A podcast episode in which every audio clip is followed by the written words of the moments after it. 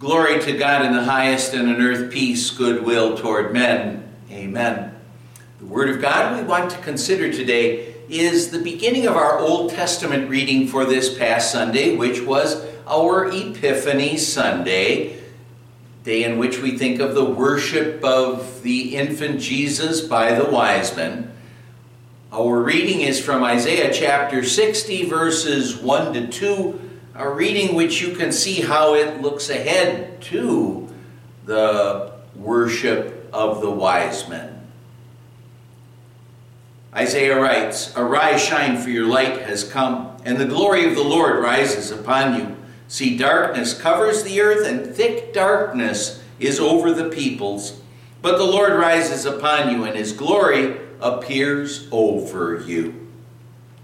My dear friends in Christ, this reading does get us to think about the wise men coming to worship the infant Jesus. Again, think of Isaiah's words here Arise, shine, for your light has come, and the glory of the Lord rises upon you. See, darkness covers the earth, and thick darkness is over the peoples. But the Lord rises upon you, and his glory appears over you. Since I said that this reading gets us to think about the wise men, when Isaiah here says, Your light has come, that may get us to think about the star that appeared and guided the wise men to where the infant Jesus was, to lead them to Jerusalem and then to Bethlehem. But, but actually, when it says the light shining here, that light shining here actually is Jesus Himself. It is the gospel. It's everything that Jesus has done to save us from our sins. He is, as it says here, the glory of the Lord that shine that rises upon you. And now when it talks here about the darkness that covers the earth and the thick darkness that is over the peoples, well, that's the sin and unbelief that would try to separate us, that does separate us from God. But here it says, The Lord rises upon you, and his glory appears over you. That's Jesus coming into the world to be our Savior. Isaiah's words Arise, shine, for your light has come, and the glory of the Lord rises upon you. Those words really are a wake up call for us as believing children of God.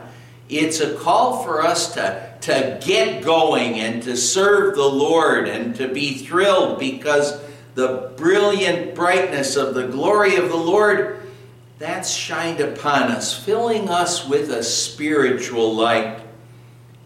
But then Isaiah continues See, darkness covers the earth, and thick darkness is over the peoples. Apart from God, the natural condition of our world is, as it says, spiritual darkness.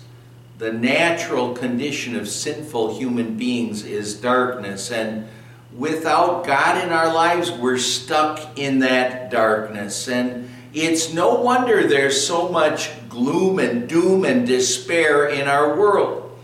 Without God in our lives, the fact of the matter is, is that all we could do is wander around in spiritual darkness from which we could never find a way out. And without God in our lives, we'd just be headed straight toward eternal punishment. And, and even as believers, because we still have a sinful nature, and because Satan is prowling around like a roaring lion looking for whom he could devour, we're always being lured back into that spiritual darkness. Again, there's no wonder that there's so much gloom and doom and despair in our world. Isaiah says, But the Lord rises upon you, and his glory appears over you into our lost, helpless state. The Lord and His glory is a gleaming, glowing light like that of the star which guided the wise men from the east to Bethlehem, well, to Jerusalem and then to Bethlehem and to the Savior to worship the infant Jesus. And now, as we think about that, that glowing, gleaming light of the gospel, uh, as Jesus lived his perfect life and he died his innocent, perfect death for us, what he did is he displayed the fact that he is the light of the world. He removes the problem of spiritual darkness caused by our sins when he paid for the sins of the whole world and won eternal salvation for us. Oh, as I think about this darkness and light, it kind of reminds me as a child watching different cartoons in which you'd have one character who kept complaining that he couldn't see and he was stumbling all over the place. And finally, another character just told him to open up his eyes, which solved the problem. And that situation, it sounds kind of foolish, but it's really similar to the spiritual blindness or darkness that we're in without Christ. Since Christ has died for our sins, the spiritual lights have been turned on for everyone. Jesus paid for the sins of the whole world. However, even though those lights are on, what unbelief does is it keeps our eyes closed as we continue to stagger around in spiritual darkness.